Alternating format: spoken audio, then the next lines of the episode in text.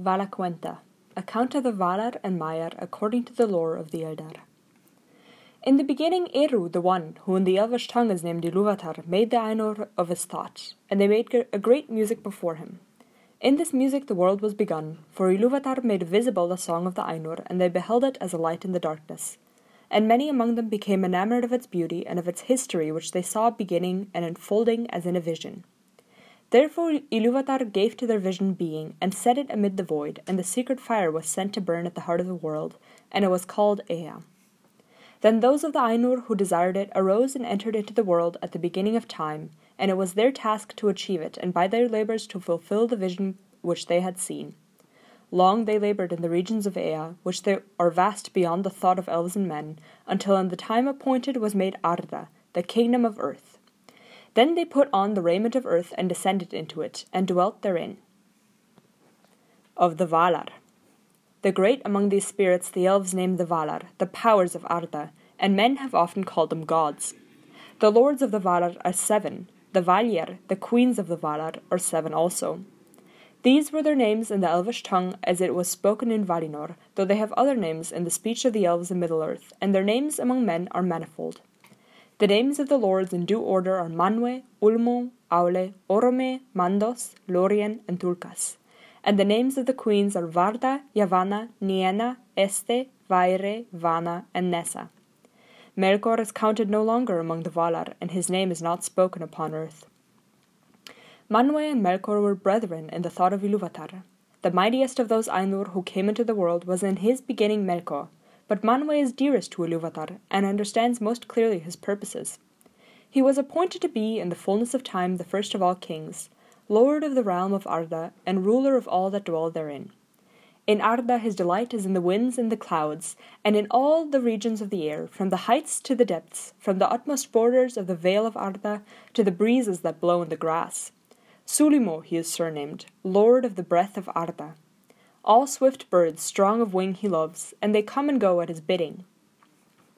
With Manwe dwells Varda, Lady of the Stars, who knows all the regions of Ea. Too great is her beauty to be declared in the word, words of men or of elves, for the light of Iluvatar lives still in her face. In light is her power and her joy. Out of the deeps of Ea she came to the aid of Manwe, for Melkor she knew from before the making of the music and rejected him, and he hated her and feared her more than all others whom Eru made. Manwe and Varda are seldom parted, and they remain in Valinor. Their halls are above the everlasting snow upon Oiolosse, the uttermost tower of Taniquetil, tallest of all the mountains upon earth. When Manwe, when Manwe there ascends his throne and looks forth, if Varda is beside him, he sees further than all other eyes, through mist and through darkness, and over the leagues of the sea and if Manwe is with her, Varda hears more clearly than all other ears the sound of voices that cry from east to west, from the hills and the valleys, and from the dark places that Melkor has made upon earth. Of all the great ones who dwell in this world, the elves hold Varda most in reverence and love. Elbereth they name her, and they call upon her name out of the shadows of Middle Earth, and uplift it in song at the rising of the stars. Ulmo is the Lord of Waters. He is alone. He dwells nowhere long, but moves as he will in all the deep waters about the earth or under the earth. He is next in might to Manwe, and before Valinor was made he was closest to him in friendship. But thereafter he went seldom to the councils of the Valar, unless great matters were in debate. For he kept all Arda in thought, and he has no need of any resting place. Moreover, he does not love to walk upon land, and will send, seldom clothe himself in a body after the manner of his peers. If the children of Eru beheld him, they were filled with a great dread, for the arising of the king of the sea was terrible, as a mounting wave that strides to the land, with dark helm foam crested, and raiment of mail shimmering from silver down into shadows of green. The trumpets of Manwe are loud, but Ulmo's voice is deep as the deeps of the ocean, which he only has seen.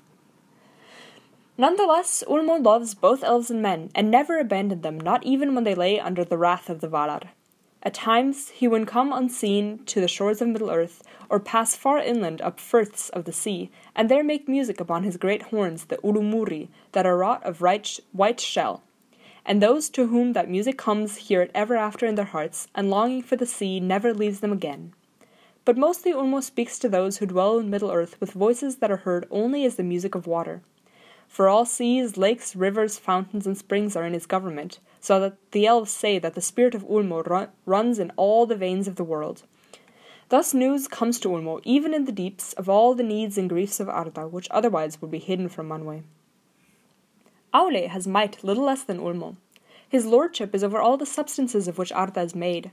In the beginning he wrought much in fellowship with Manwe and Ulmo, and the fashioning of all lands was his labour. He is a smith and a master of all crafts, and he delights in works of skill, however small, as much as in the mighty building of old. His are the gems that lie deep in the earth, and the gold that is fair in the hand, no less than the walls of the mountains and the basins of the sea. The Noldor le- learned most of him, and he was ever their friend.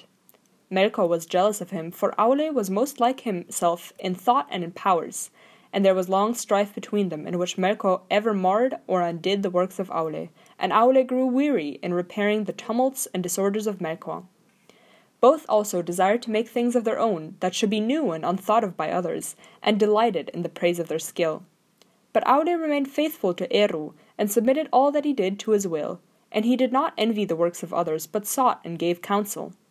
Whereas Melkor spent his spirit in envy and hate, until at last he could make nothing save in mockery of the thought of others, and all their works he destroyed if he could. The spouse of Aule is Yavanna, the giver of fruits. She is the lover of all things that grow in the earth, and all their countless forms she holds in her mind, from the trees like towers in forests long ago to the moss upon stones or the small and secret things in the mould. In reverence, Yavanna is next to Varda among the queens of the Valar. In the form of a woman, she is tall and robed in green, but at times she takes other shapes. Some there are who have seen her standing like a tree under heaven, crowned with the sun, and from all its branches there spilled a golden dew upon the barren earth, and it grew green with corn. But the roots of the tree were in the waters of Ulmo, and the winds of Manwe spoke in its leaves. Kementari, queen of the earth, she is surnamed in the Eldarin tongue. The Feanturi masters of spirits are brethren, and they are called most often Mandos and Lorien. Yet these are rightfully the names rightly the names of the places of their dwelling, and their true names are Namo and Irmo. Namo the Elder dwells in Mandos, which is westward in Valinor. He is the keeper of the houses of the dead, and the summoners of the spirit of the slain. He forgets nothing, and he knows all things that shall be, save only those that lie still in the freedom of Iluvatar. He is the doomsman of the Valar, but he pronounces his dooms and his judgments only at the bidding of Manwe. Vaire the weaver is his spouse, who weaves all things that have ever been in time into her storied webs, and the halls of Mandos that ever widen as the ages pass are clothed with them. Irmo the Younger is the master of visions and dreams. In Lorien are his gardens in the land of the Valar, and they are the, the fairest of all places in the world, filled with many spirits. Este the Gentle, healer of hurts and of weariness, is a spouse. Grey is her raiment, and rest is her gift. She walks not by day, but sleeps upon an island in the tree shadowed lake of Lorellin. From the fountains of Irmo and Este, all those who dwell in Valinor draw refreshment, and often the Valar them- come themselves to Lorien, and there find repose and easing of the burden of Arda. Mightier than Este is Nienna, sister of the Feanturi. She dwells alone. She is acquainted with grief, and mourns for every wound that Arda has suffered in the marring of Melkor. So great was her sorrow as the music unfolded that her song turned to lamentation long before its end, and the sound of mourning was woven into the themes of the world before it began. But she does not weep for herself, and those who hearken to her learn pity and endurance and hope. Her halls are west of west upon the borders of the world, and she comes seldom to the city of Valimar where all is glad. She goes rather, rather to the halls of Mandos, which are near to her own, and all those who wait in Mandos cry to her, for she brings strength to the spirit and turns sorrow to wisdom. The windows of her house look outward from the walls of the world. Greatest in strength and deeds of prowess is Tulkas, who is surnamed Astaldo, the Valiant. He came last to Arda to aid the Valar in the first battles with Melkor. He delights in wrestling and in contests of strength, and he rides no steed, for he can outrun all things that go on feet, and he is tireless. His hair and beard are golden, and his flesh ruddy. His weapons are his hands. He has little heed for either the past or the future, and is of no avail as a counselor, but is a hardy friend. His spouse is Nessa, the sister of Orome, and she also is lithe and fleet footed. Deer she loves, and they follow her train whenever she goes in the wild, but she can outrun them, swift as an arrow with the wind in her hair. In dancing she delights, and she dances in Valimar on lawns of never fading green. Orome is a mighty lord. If he is less strong than Tulkas, he is more dreadful in anger, whereas Tulkas laughs ever in sport or in war, and even if the f- and even in the face of Melkor he laughed in battles before the elves were born. Orome loved the lands of Middle Earth, and he left them unwillingly and came last to Valinor, and often of old he passed back east over the mountains and returned with his host to the hills and the plains. He is a hunter of monsters and fell beasts, and he delights in horses and in hounds, and all trees he loves, for which reason he is called Aldaron, and by the Sindar Tauron, the lord of forests. Nahar is the name of his horse, white in the sun and shining silver at night. The Valaroma is the name of his great horn, the sound of which is like the upgoing of the sun in scarlet, or the sheer lightning cleaving the clouds. Above all the horns of his host, it was heard in the woods that Yavanna brought forth in Valinor. For there Orome would train his folk and his beast for the pursuit of the evil creatures of Melkor. The spouse of Orome is Vana, the ever young. She is the younger sister of Yavanna. All flowers spring as, as she passes and open if she glances upon them, and all birds sing at her coming. These are the names of the Valar and the Valier, and here is told in brief their likeness, such as the Eldar beheld them in Aman. But fair and noble as were the forms in which they were manifest to the children of Iluvatar, they were but a veil upon their beauty and their power. And if little is here said of all that the Eldar once knew, that is as nothing compared with their true being, which goes back into regions and ages far beyond our thought. Among them nine were of chief power and reverence, but one is removed from their number, and eight remain, the Aratar, the high ones of Arda, Manwe and Varda, Ulmo, Yavanna and Aule, Mandos, Nienna, and Orome. Though Manwe is their king and holds their allegiance under Eru, in majesty they are peers, surpassing beyond compare all others, whether of the Valar and the Maiar, or of any other order that Iluvatar has sent into Ea. Of the Maiar. With the Valar came other spirits whose being also began before the world, of the same order as the Valar, but of less degree. These are the Maiar, the people of the Valar, and their servants and helpers.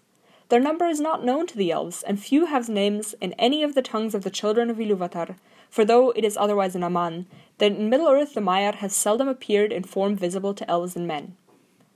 Chief among the Maiar of Valinor, whose names are remembered in the histories of the elder days, are Ilmare, the handmaid of Varda, and Eonwe, the banner bearer and herald of Manwe, whose might in arms is surpassed by none in Arda.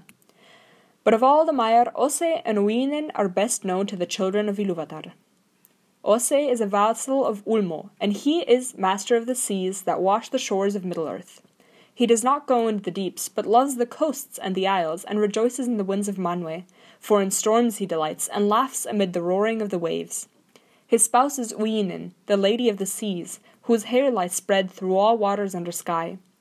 All creatures she loves that live in the salt streams, and all weeds that grow there, to her mariners cry, for she can lay calm upon the waves, restraining the wildness of Ose. The Numenoreans lived long in her protection, and held her in reverence equal to the Valar. Melkor hated the sea, for he could not subdue it. It is said that in the making of Arda he endeavored to draw Ose to his allegiance, promising to him all the realm and power of Ulmo if he would serve him. So it was that long ago there arose great tumults in the sea that wrought ruin to the lands, but Uinen at the prayer of Aule restrained Ose and brought him before Ulmo, and he was pardoned and returned to his allegiance, to which he has remained faithful. For the most part, for the delight in violence has never wholly departed from him, and at times he will rage in his wilfulness without any command from Ulmo his lord. Therefore those who dwell by the sea or go up in ships may love him, but they do not trust him.